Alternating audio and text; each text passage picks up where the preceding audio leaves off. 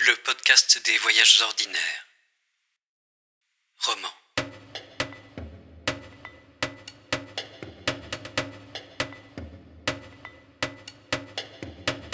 Un jour, alors qu'il prenait le train, Léo se mit à penser. Eh bien voilà, vous êtes voyageur et vous partez ou vous arrivez. Pour vous, ce sont des événements. Des événements créants, pourquoi pas. Une histoire. Les histoires, c'est exactement comme ça. Vous le ressentez comme ça, comme une suite d'événements. Alors, c'est peut-être un voyage de noces, un retour chez soi, l'ouverture de vacances, une étape sur un chemin d'exil. Ce sera toujours le début, le milieu ou la fin d'une histoire. Pour l'employé de la gare ou de l'aéroport qui reste, renseigne et réceptionne, c'est un quotidien. Ça ne se rappelle pas. Rien à penser de cette mémoire. L'événement aurait été qu'il ne vienne pas au travail. Ces différences vécues occasionnent des malentendus en cascade, les uns prenant l'exceptionnel pour l'ordinaire, tandis que les autres finissent par s'enflatter sans trop savoir pourquoi.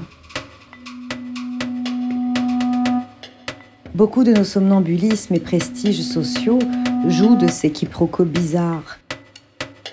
Beaucoup de nos premiers sentiments amoureux. Toute l'aura du lointain peut tenir dans un visage qu'il soit celui d'un amant, d'une maîtresse ou d'un personnage de pouvoir, c'est-à-dire de ce pouvoir qu'on accorde d'avance à quelques-uns d'avoir sur nous.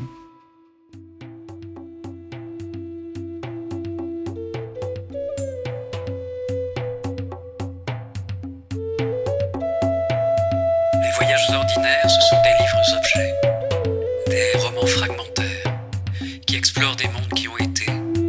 des mondes qui auraient pu être.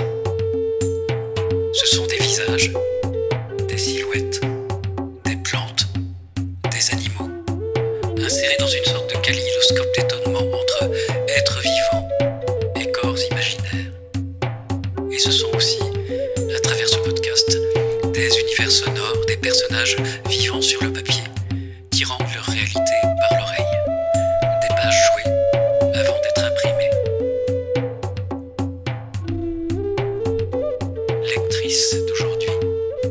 Cécile L. Recchia.